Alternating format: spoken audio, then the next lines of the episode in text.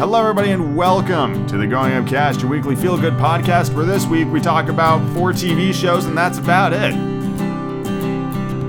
I know, it doesn't sound like the most exciting of episodes, but you gotta trust me, I go on a goddamn soapbox with some of these shows. We talk about Harley Quinn Season 2. We talk about WandaVision. We talk about Carmen Sandiego. We talk about Disenchantment. We talk about a fucking cool fan thing that was done at the very end. I don't want to tell you what it is because this is really exciting, and you gotta stick around and witness it. It's a good one. I like it. I can't stop talking about Harley Quinn. I've bored all of my friends by talking about it. But before we get into it, I also drink a beer. So there's that as well. Before we get into it, if you like the Going Up Cast and you want to support the Going Up Cast, please go to patreon.com/goingupcast, where you can get access to all the movie commentary tracks. Harry Potter and the Chamber of Secrets will be going up this week. I filmed it a couple of days ago. I got pretty hammered. It's a lot of fun. And if you want to listen to that, you got to become a Patreon supporter. And you can also listen to, I did Harry Potter and the Sorcerer's Stone. I've done Aragon, Muppet Christmas Carol, Muppet Treasure Island, The Santa Claus. And obviously, I'm going to keep making them as long as there are movies to commentate, of which there are thousands. And that's something I've always wanted to do. So I'm very glad that I am finally getting around to doing it. And you can also see the Pokemon Nuzlocke run, which I promise is coming back. I just have been far too busy to record new episodes. But I will make an effort, I promise. I promise. And you can watch all of those over on the Patreon as well. Also, I don't want to say much now, but I'm working on something in the behind the scenes for something to come down the pipeline. I'm in discussions. That's what I can say right now.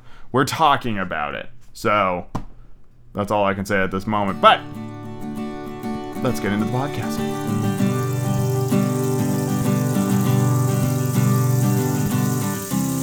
Alrighty, a long time ago I reviewed a beer. It was weird. I have another beer. This is the last weird beer. At least for a while. I don't fucking know. I'm trying not to drink as much as I used to. Just to, as a healthy life improvement choice. What is it? Moderation and all that shit. Anyway, this is called Peach Shove It. It's an imperial sour. Oh goody. It's got a picture of a pie on the front. This comes to us from the Brewing Project, which is from Wisconsin. Yes. It is a malt beverage with peach, milk sugar, natural graham flavor, and natural cinnamon flavor. So it's a peach and graham cracker beer, apparently. I'm gently mixing it by turning the can over and over again. So the stuff inside swirls and swoofs and whatever the fuck. All right, let's give it a shot. There we go. There you go. That's what I like. Let's give it an old snifter. Smells like peaches. Smells like peaches and alcohol and sugar. That's pretty much all I'm getting. So let's give it a shot.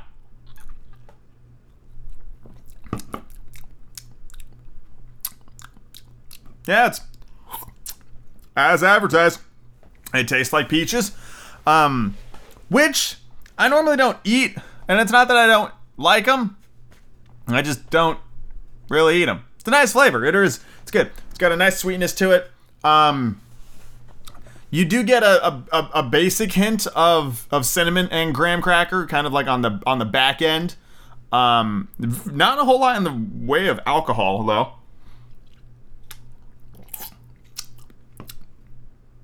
Maybe a little bit. This kind of tastes like peach, though. I don't know what percentage this is, but I'm guessing low. Guessing a low percentage. It doesn't say what percentage the alcohol is.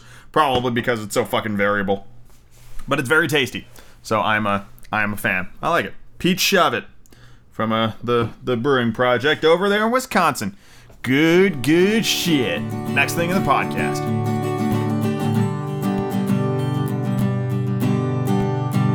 Alright, so the Harley Quinn show is the best animated DC show ever made. I will go toe-to-toe with anybody that comes at me with your Justice Leagues and your Batman the Animated Series is.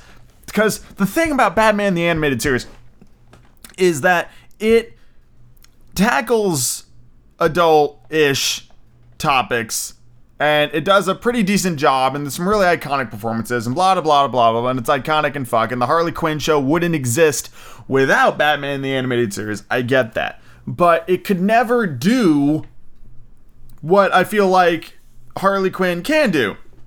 It can't go to the extreme. It can't go to what is a more realistic portrayal, in some cases, of what DC Comics is kind of all about. It's like, I mean, I said a lot of this with season one, and it maintains, if not improves, in season two. It's hilarious. It's incredibly emotionally rich. I mean, there were moments where I damn near cried watching this show. Like, you feel for these characters. These are some of the best developed characters.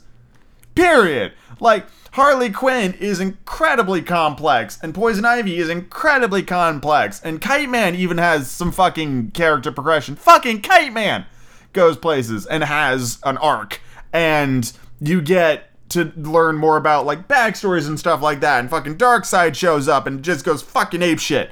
And they're not afraid to take out classic villains. And, on top of everything, it wraps up fucking beautifully. Season 2 ends with the end card, with a question mark on it. Oh, are we gonna get one? Because at the time, they didn't fucking know. And because of all the restructuring and whatnot, yeah, they're getting a third season. That being said, I am feeling pretty goddamn good because it ends kind of perfectly. And it's one of those things where it's like, I knew how it ended. Like, I knew what was coming. And the show was so goddamn good at throwing me off the fucking trail that I still wasn't 100% sure it was going to end the way I wanted it to. I didn't know for sure. I knew for sure, but emotionally I didn't. And that is incredible. Because even though I, like, fucking read the goddamn plot synopsis on fucking Wikipedia and I knew exactly what was about to happen in that final episode, I still wasn't 100% sure. It does its job insanely well. And it introduces new characters and new elements to the show that all seem natural and seem like logical additions to what the fuck is happening. Like, Batgirl shows up and she fits in the show beautifully, and fucking Gordon has this incredible character arc where he goes from like a drunken slob to like a cleaned up cop ass kicking son of a bitch. And Psycho gets super pissy, and King Shark does a bunch of shit, and Clayface does a bunch of shit, and it's, I mean, holy fuck. I was not expecting this show to be as good as it is. It is carried by fucking Harley Quinn and Poison Ivy. Absolutely carried. Those performances, Lake Bell and Kaylee Cuoco, or however you pronounce her fucking last name, Penny, just fucking absolutely knocked it out of the park. Like, it is unreal how well this show is written. Who the fuck wrote this show? Because, sweet Jesus crackers, this shit was fucking, like, amazing. Who wrote this fucking show? You pieces of shit, tell me who wrote this fucking show. This show was written by, who wrote this show? Directed, written by, oh, a lot of people wrote the show. Okay, got it. That makes sense. Well, you're all incredible, all you writers. Dean Lorre and Justin Halpern and Patrick Shoemaker and Jane Becker and Jess Dweck and Adam Stein and Tom Hindman and shut up, Amazon. Fucking Valentine's Day. Incredible stuff. Who wrote this fucking episode? Sarah Peters. Sarah Peters. This is a good one. I like this one, Sarah Peters. Oh, Sarah Peters, you wrote the two best episodes. You wrote the fucking Quinn Ivy heavy episodes. Good job, Sarah Peters. Fuck yeah, you're what's up. I will be keeping an eye on your shit as the season progresses. Any episode that you're writing, I'm going to assume is a fucking Quinn Ivy heavy one. Oh my god, it was phenomenal. I'm going to talk about the show a little bit because I just want to keep wax poetic about this fucking show because, oh my god, it is Actually, here, hold on. Let me take... Give me 5 seconds to ponder if there's anything wrong with the show.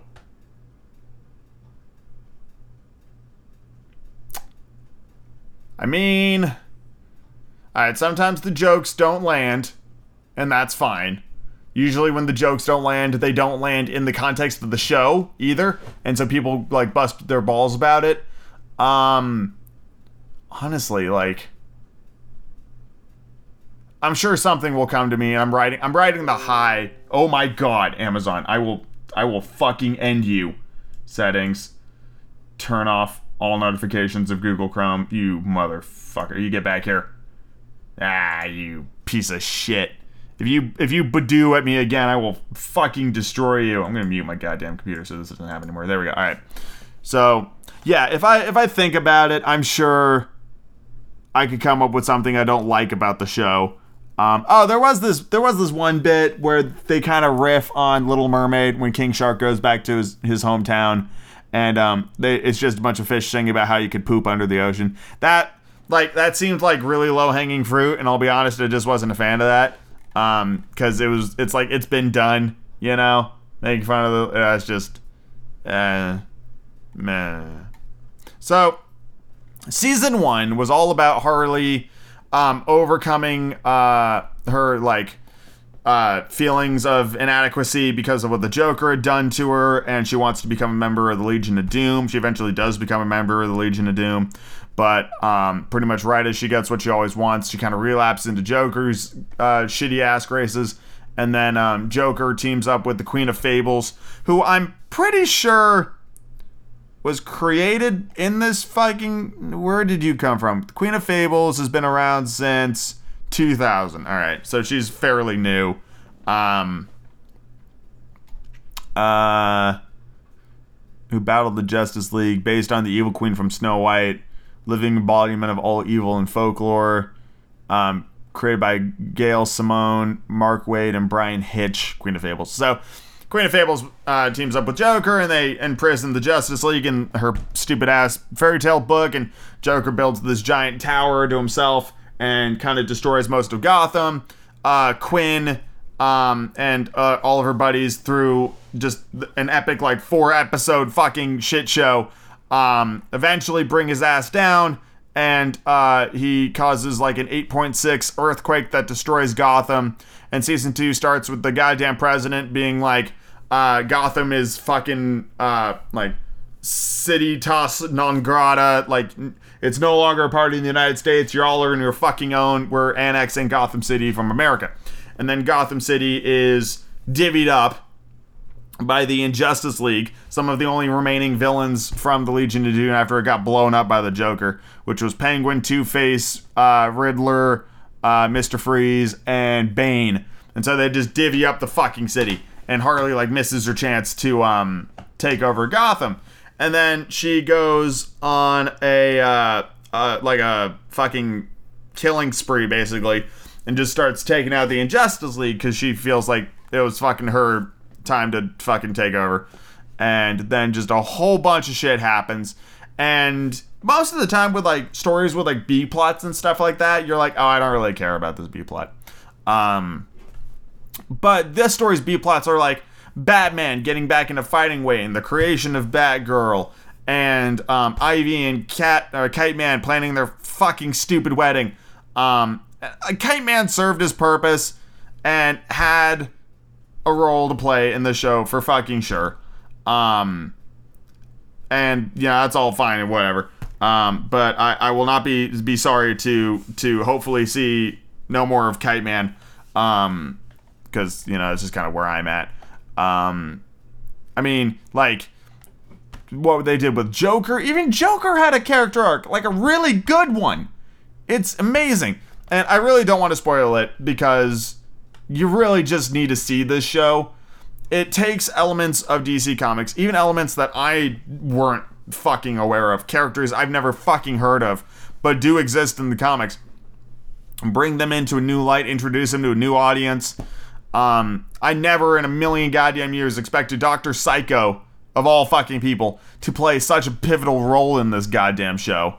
I remember last time I spoke about this show, there was a line that somebody had said, Heather Hogan called this one of the most gratifying gay seasons of television. And I would say that's accurate.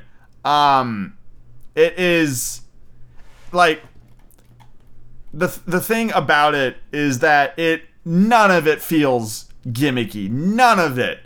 None of the relationships, none of the romance in this show felt unearned. The character development and the progression of those characters is so goddamn good that when Ivy and Quinn do finally end up together, you, like, fucking cheer. 'Cause you're just like, oh my god. It doesn't happen too soon. It doesn't happen in a shitty way. It really does take its time. It's an incredibly slow burn over the entire fucking show to where the last fucking 20 seconds of the final episode is when it finally fucking happens. That's how long it takes. It's so brief and so quick, and it still feels incredibly fulfilling. And you just can't help but sit back and be like, god damn. This is some fucking expert level storytelling. It's incredible. And on goddamn Metacritic, it's universal acclaim. It's a good goddamn show. It's one of the best. But now I'm sitting here and being like, okay, you guys knocked it out of the goddamn park with season 1 and season 2.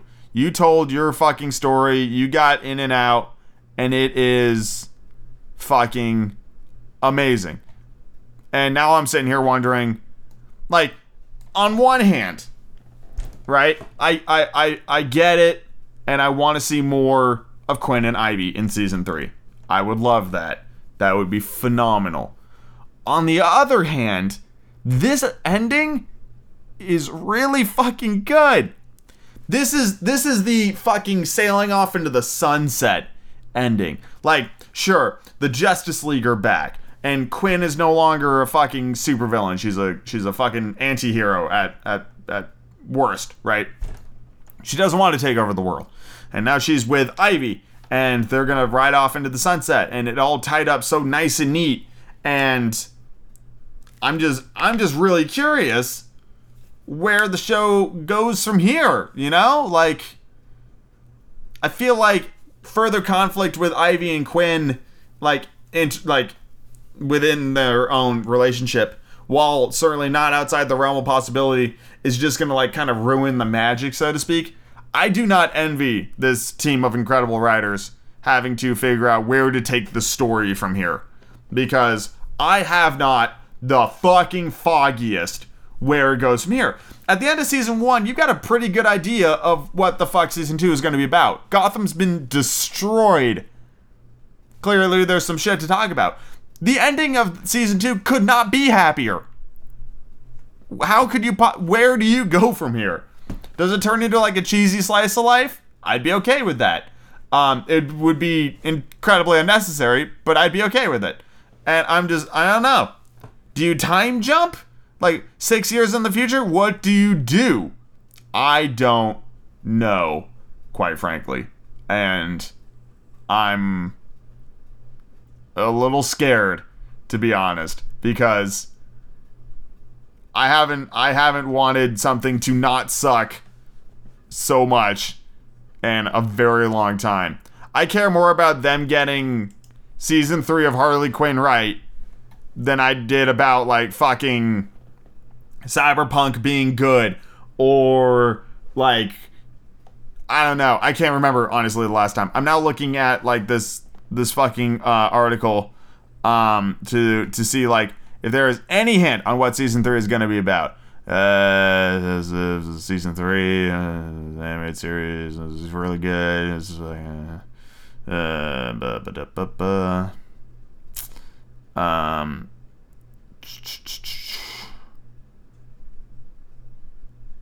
it just tells us how season 2 ends. Yeah, I have no idea. Where do you go from here? I don't know. Is it gonna premiere sometime this year? Okay.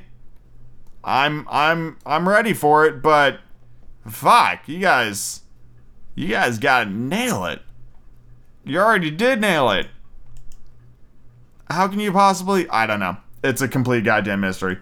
if you have any love of television or animation or DC Comics, like, I wish I could say the show is amazing beyond, like, DC Comics. And it's probably fine without DC Comics. You're gonna miss some of the fucking jokes and some of the deep cuts, like fucking Condiment Man, who's an actual supervillain. You're gonna miss some of that shit. I think you'll be able to appreciate it though, because I think anybody without deep comic book knowledge can appreciate that somebody named Condiment Man is probably stupid. And you'd be correct; they are incredibly stupid. But you know, I'm not 100% sure. I might have to put this through a test. I might have to show the first episode of this to somebody who I know categorically will not enjoy it, just to see if it is good television. I don't know. I loved it, but then again, I'm a fucking sucker for pretty much everything this show is about. It was violent. It was funny. It had fucking LGBTQ characters in it. I'm a goddamn sucker for that. It was DC, which is some of my favorite characters of all time. It was incredibly well written. It was well animated. The music was amazing. Everything about the show was fucking awesome. And like, I'm probably gonna start watching it again tomorrow, to be perfectly honest with you. I love these characters and I love this world and I love where it goes so fucking much that I am ready to ride this ride right fucking now. It is one of the best shows I have ever seen. I'm not being hyperbolic. It is truly fantastic. And you must watch this show. And you must ponder with me how season 3 could possibly measure up to this shit. It's like Gravity Falls, except it's better than Gravity Falls. There, I said it. It's better than Gravity Falls. Because, like, the fact that they have the freedom, because it's streaming only, it was streaming only from the start. They had the freedom to basically do whatever the fuck they wanted. Language, no problem. Blood and gore and violence, no problem. Any subject matter they wanted to tackle, they tackled. And they did it amazingly. And I like a show with like no fucking limits on what can be discussed or what can be said or what can be shown. That's incredible. You know? Like, you don't see graphic sex in this show. It's just fucking, like, you know, hinted at basically. But I think that was more because they didn't want to do that, not because they couldn't do that, if that makes sense. And get it, it's like fucking animated. Like, come on. It's just whatever at that point. But I'm sure they had the freedom to do that. And this is one of the best reasons to have things on streaming, because without like goddamn FCC rules about what is and is not kosher, is it, you know, This show would have fucking sucked on any TV channel. Even like Adult Swim, they would not have been able to get away with the shit they got away on HBO Max. It just would not have worked. It only works on streaming. 110%. It's only good here. So, hot diggity damn. Also, Alan Tudyk's performance as the Joker was phenomenal. His performance as Clayface was fantastic. The show, like, all the pieces came together, and it's fucking fantastic, and it's perfect, and I love it, and I want it. I want more. I want season 3 to not suck. Please, for the love of God, season 3 don't suck. I love the show so goddamn much. I was looking at merch the other day, and there's a goddamn version of like, Ivy has a PJ shirt at one point that says Tree Hugger, and it's adorable, and you could buy that shirt, and I'm sitting here being like, I mean, I'm never probably gonna wear that shirt, but fuck, I want the shirt. I actually did come up with something to kind of imbue my love of the show in a more long-term way that doesn't require me buying mugs and shirts, which I don't fucking need. And I'm really excited about that. You know, I'll tell y'all, because why the fuck not? So, I love Christmas lights. They're some of my favorite things. But my Christmas light strands have like something like 20 to 30 like burnt out lights. Like, they're actively dying.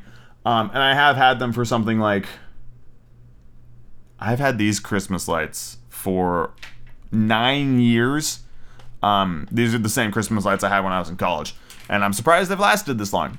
But they're slowly burning out, and they, to me, represent like a festive mood. And so what I wanted to do was replicate the Christmas light feel in something that is more year-round. So what I did is I got like a bunch of fucking fairy light strands, like those really thin LEDs that just kind of like light up. And I think my strands can like change colors, I'm pretty sure. And what I'm going to do is I also bought, I measured my fucking whole apartment, and I got the number of fairy lights I needed to get in order to string the entire apartment. And I got enough fake vines to string the entire apartment as well, because I love the idea of leaves casting shadows like on my walls. I think that's going to make this place look really cool. And that is my fucking thing that I'm doing, so I don't forget how much I love this show. And because it's like in season one, you see like Ivy's apartment, and her apartment is just covered in plants. And I have four actual plants, but I wanted something green and vibrant to kind of ring my rooms and turn this place into more of like a fucking greenhouse. And I do have a tiny greenhouse, and it's just like my love for the show will carry in my love of plants and having my apartment look leafy and green. So that is where my desire is going. It's not going to just be in items and like merch and stuff like that. I'm trying to do something practical with it. And there have been a few times where something has impacted me to that level, to where I would change something about like how I go about my life and how my world looks. The only other time I can think about that being the case off the top of my head was I once read a goddamn fan fiction. And I can't remember who the characters were, but it was all about, like, stargazing. And it was so incredibly well-written and, like, romanticized in this fanfiction that I got a fucking telescope. And I developed, like, a love for astronomy. It takes an incredibly rare piece of art to influence me in such a manner, to where it's not just, like, a passing fad. Like, you'll see an action movie and you'll be like, oh, man, that guy's in really good shape. I'm going to go home and work out. That shit fucking fades in a couple of hours. But I still love looking at the stars. And it started because of a goddamn fan fiction. And it continued on in my life. And I know that this is the same sort of thing. Because of the fucking Harley Quinn show, I'm going to like put fucking plants up in my goddamn apartment. And granted that the vines I got are going to be fake. But I do have living plants. And I do have a greenhouse that I needed to fill with more living plants. Like, yeah, I'm gonna chase this bliss, because poison ivy is the goddamn best, and that's how I'm gonna remember the show, through plants and things that look like plants. And you need to watch this show. I've been talking about it for over 20 fucking minutes. You should go watch this show. If you haven't watched the show by now, then boy, this podcast is bad. Let's move on to the next thing in the podcast.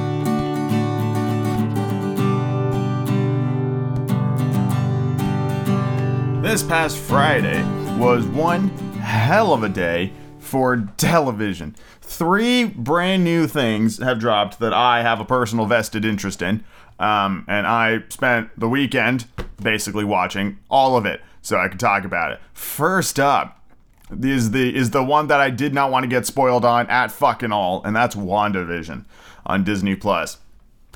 This show is incredibly unsettling, and be a really, really good love letter, at least the first 2 episodes, really good love letter to television of the 50s and the 60s. So the first episode takes place in the 50s, in your standard I Love Lucy mentality. I'd say that's the closest thing I can relate it to. It's got, you know, that like old school sitcom flair.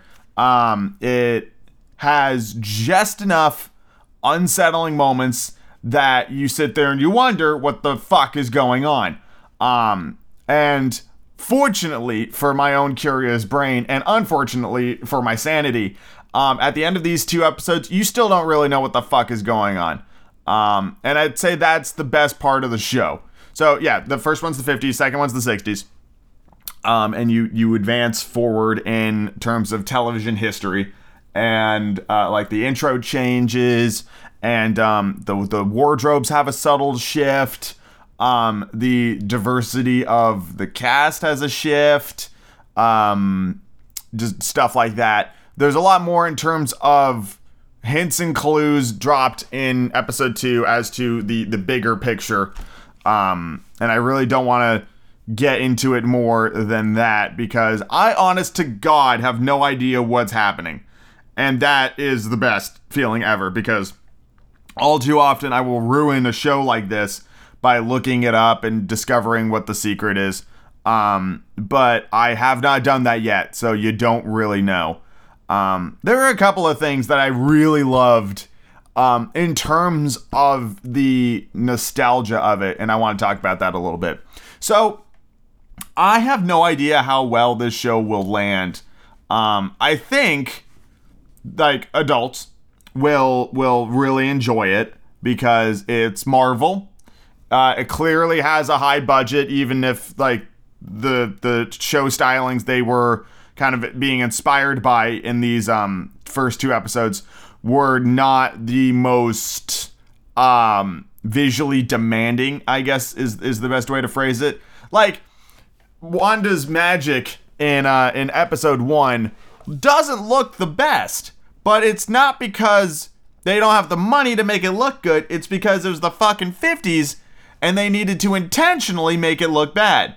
It was stylized for that reason. At least that's my understanding of it.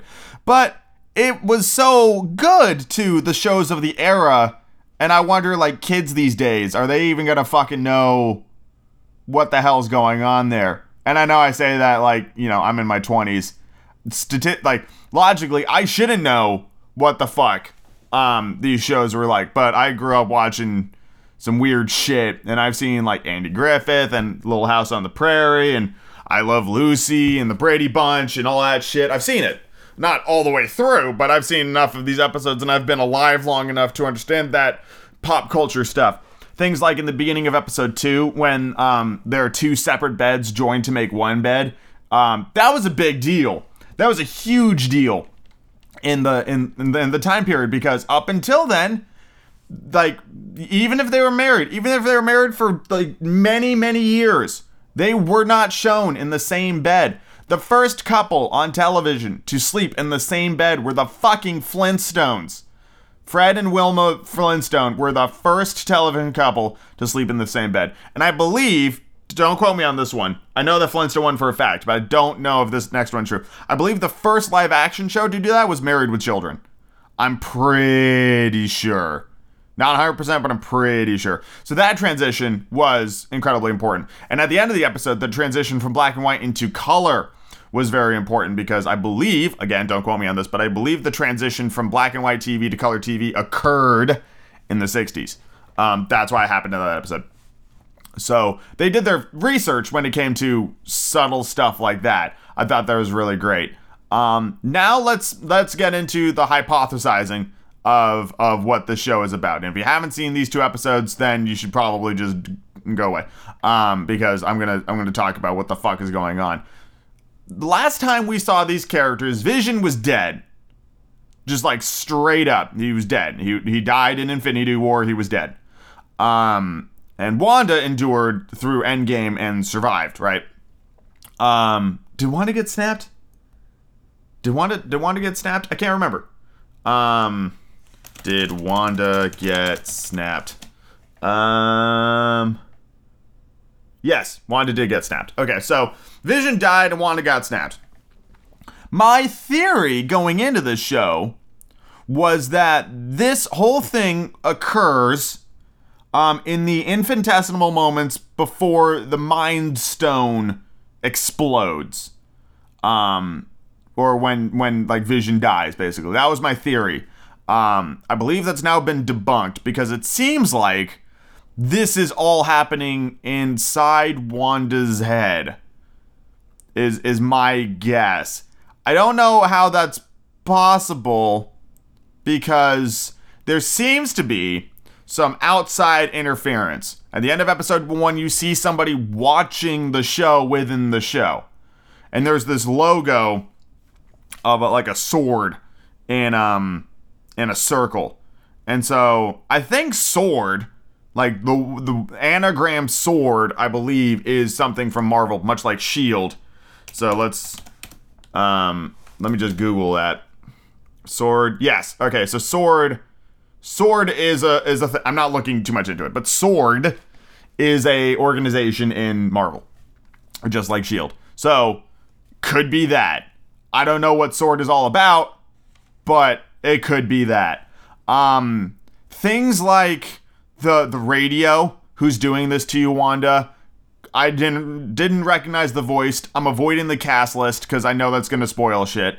So I don't know who that is, and that's it's such a good feeling not knowing what the fuck is happening.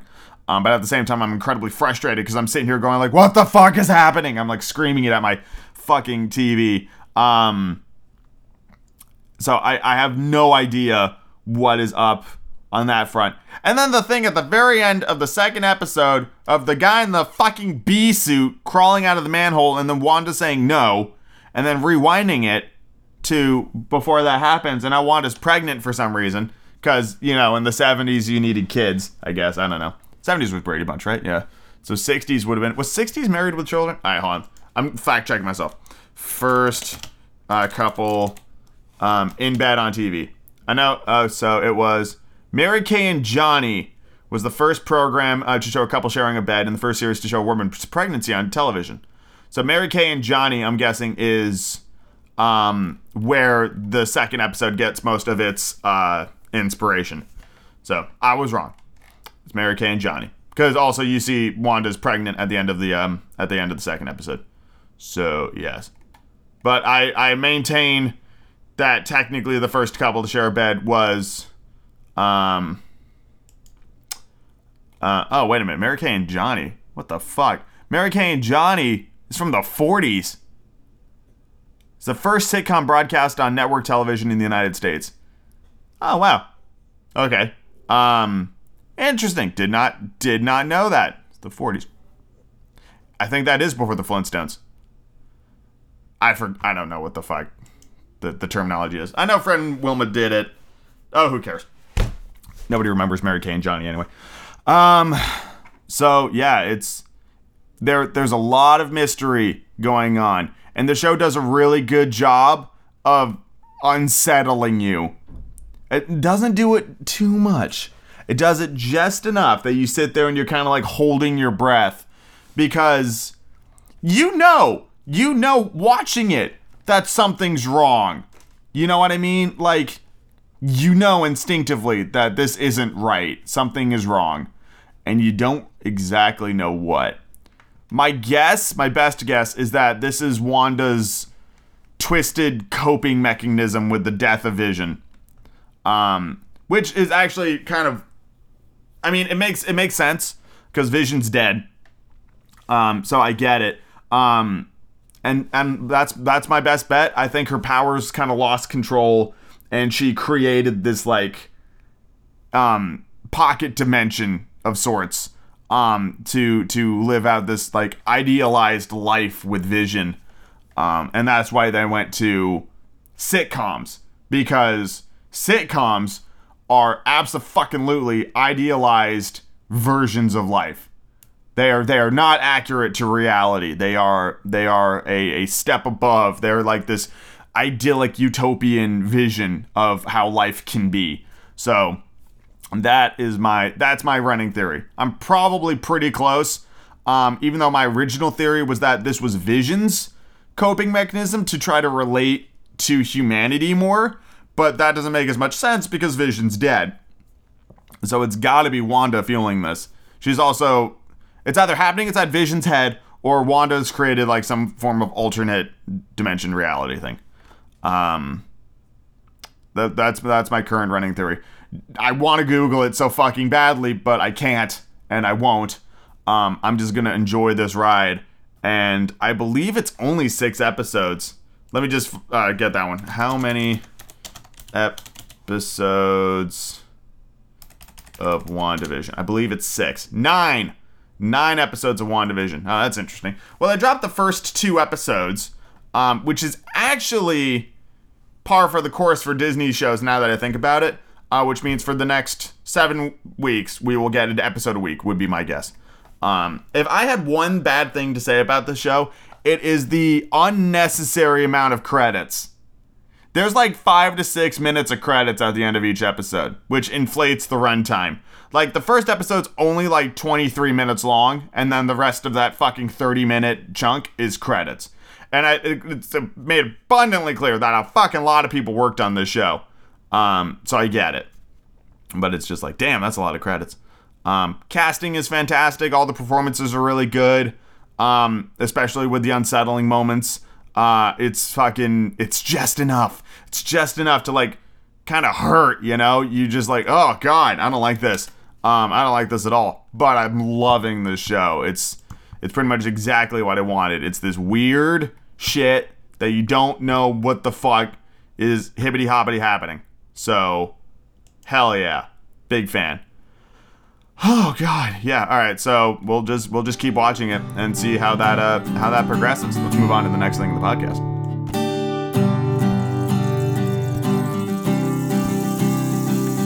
Time to talk about show number 2. It is a sadder one to discuss because it is the 4th and final season of Carmen Sandiego that we're ever gonna get, and it's a bummer. I absolutely loved that show. I thought it was really smart. I loved the kind of like, let's learn a little bit about so-and-so place. The characters were really fun. The animation was really cool. I loved the music. I loved the general like heist nature of it. I thought it was really good. This season was 8 episodes long. I just finished watching all 8 pretty much marathoned in a row. And it's really good. It really builds off the previous 3 seasons to have a lot of really nice interactions between characters whom we never saw together, like Player and Carmen meet for the first time in person and stuff like that. It wraps up virtually every story thread that it had going on really nicely. It concluded the show in a very satisfactory way, and that's it. It's over. As much as I loved this show, I don't think it's the best thing I've ever seen. It's really fun. It's a good, like, somewhat mindless show to watch. Like, it really does not take a lot of attention to see. I believe it's made for, yeah, like, it's TVY7, which means you need to be at least 7 years old in order to appreciate this. It's pretty good. I liked it a lot. The 4th season in particular dealt with pretty much, not a whole heck of a lot in terms of the overall plot up until I think it's like episode 5, and then it really dives into Vile versus Acme, the final fight basically, and a lot of like brain switcheroo and stuff like that. It does its job really well, and I never quite got over my annoyance with the Boston twins. I felt like they were fine, but I never really liked them as characters. Shadow-san was pretty cool. Carmen, of course, is great. Player is really fun. Yeah, it was just a really solid show. It did what it wanted to do, and it got out. There's definitely a few episodes in there that do not advance the plot forward, but because of the nature of the show being like heists and capers and stuff like that, they don't feel needless. You know what I mean? If any episode that just pops into my head was like not necessary, it's the fucking backstory for the Boston twins. I do not care about them as characters, so that whole episode was just garbage. But it's solid. It's really good. I would go overall. I mean, what would I give the show like as a rating? For the whole show, 8 out of 10.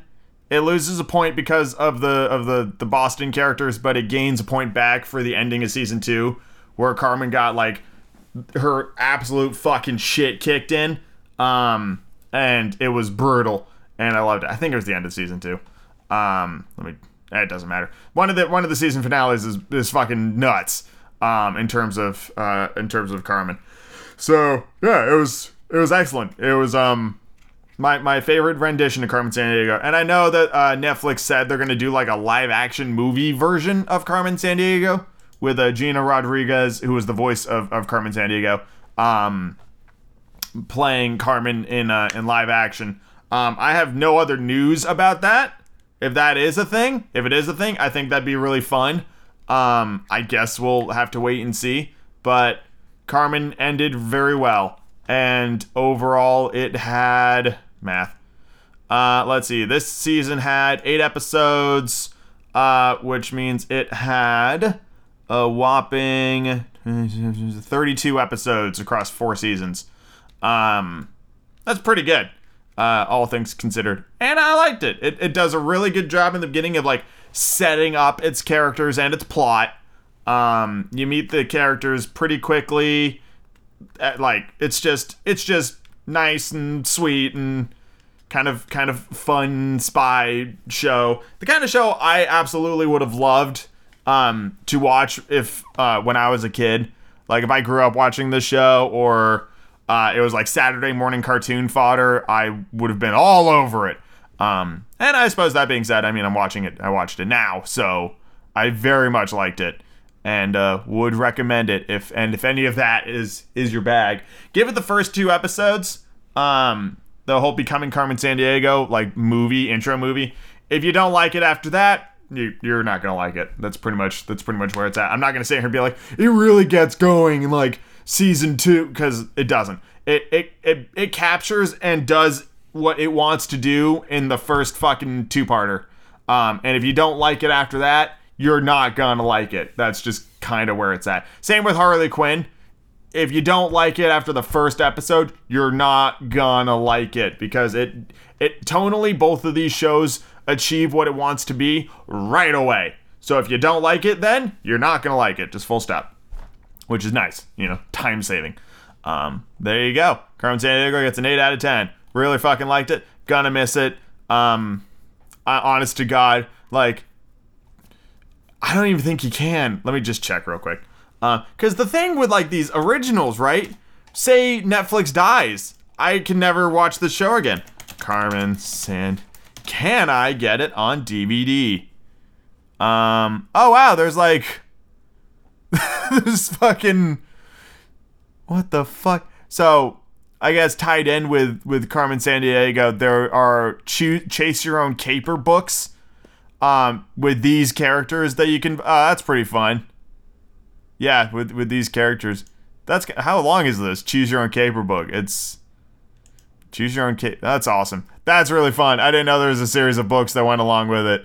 That's pretty fun. 160 pages. That's not bad. No, I don't believe I can get the show on DVD. And that's something that I've always pondered, because like if streaming dies for any reason, or if Netflix goes under, like you'll never be able to watch these shows again. You know what I mean? And they don't have them on DVD. There's no DVD box set collection of Carmen Sandiego. I wonder what else I can... here. Let's see if I can get a Stranger Things DVD.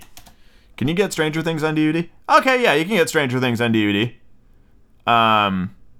Okay. I guess it just depends. On what the show is. Apparently I can get season 1 of Stranger Things for $7.50, stylized to look like a VHS box. Woo. Okay. So yeah, I guess maybe now that it's done, they'll come out with like a fucking, here's the whole series DVD collection. I might get it then. Mostly because I really enjoyed it, and I would hate to lose the ability to watch it simply because, it's not a fucking on streaming anymore. So I don't know. I also very much doubt that the movie's ever going to be made. It's not because I don't think Carmen Sandiego was popular. I just don't think it's popular enough to justify a live action movie. I would love to see it. I don't think it's going to happen. Let's just Let's just put it that way. On to the next show.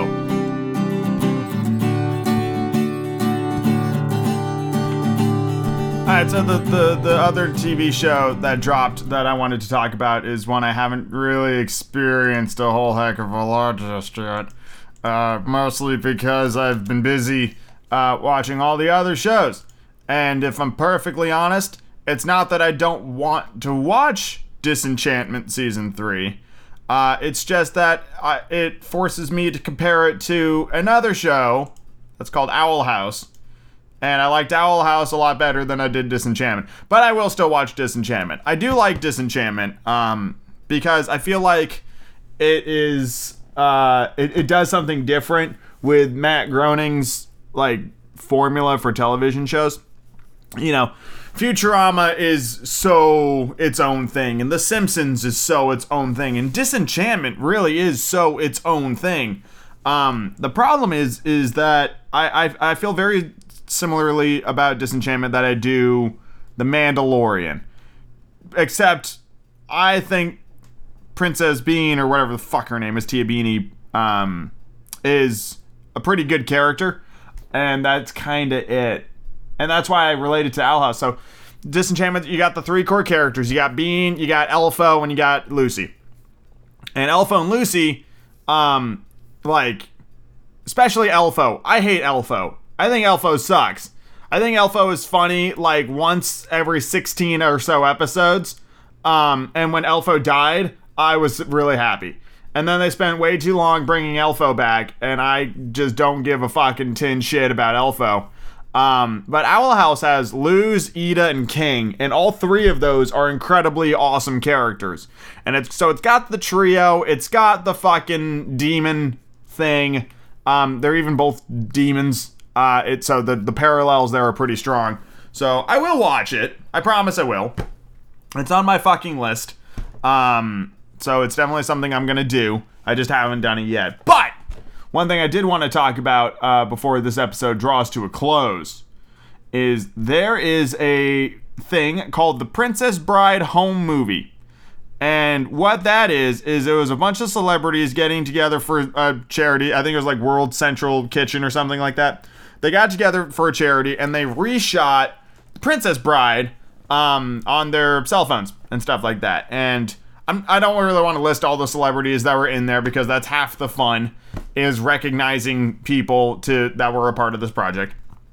So I'm not going to go on, but I'll say like Jack Black was there, Paul Rudd was there, Shaquille O'Neal was there, a lot of big names. Sarah Silverman was there, a lot of fantastic actors, and it was really good. And it actually made me cry at the very end because out of nowhere there's a fucking gut punch in like the final 30 seconds of the video, and it's really emotional, and it made me cry. But I thought it was really fun, and the performance is really good. I think one of the big standouts for me was like Javier Bardem killed it. Paul Rudd did a great job. Like it was just really fun. It's about an hour and 7 minutes long, which makes it shorter than the original movie by a fairly significant amount. I think the original movie is like an hour and a half. So you know, like a fucking third of it is not there. But it's really good and it's really entertaining and made me laugh and it made me cry. However, there were quite a few scenes where I sat there and I went, I don't know who any of these people are, which is fair because I don't know all celebrities. There are also a couple of people in that movie that I would not have classified as a celebrity. So there you go, you know, leaps and bounds, give and takes. Everybody gets their own thing and everybody's thing is their own. I'm just talking nonsense now. Thank you very much for listening to this week's episode of the Going Up Cast. Hope you all have a fantastic week. I read something somewhere that said the third Monday of January is one of the most depressing days of the year because supposedly this is when everybody's like New Year's resolutions have failed. And I'll say what I said a while ago. Do not wait for the new year to change something about yourself. Just be... What did the janitor said on Scrubs? If you want to be different, be different. Just do it. You don't have to wait for a new year or Monday to start things, okay? That's just putting it off. If you want to lose weight, if you want to eat right, if you want to go to a fucking mountain. If you want to learn how to scuba dive, just do it. Just do it. Sign up for the lessons. Do whatever it takes. Don't wait for the new stuff. And just because it didn't work out doesn't mean you shouldn't try again. Just keep going. Just keep believing yourself. I believe in you, goddammit. So keep on doing it. Wear that mask. Wash those hands. Stay safe. I'll see you all next week. Have a good one, everybody.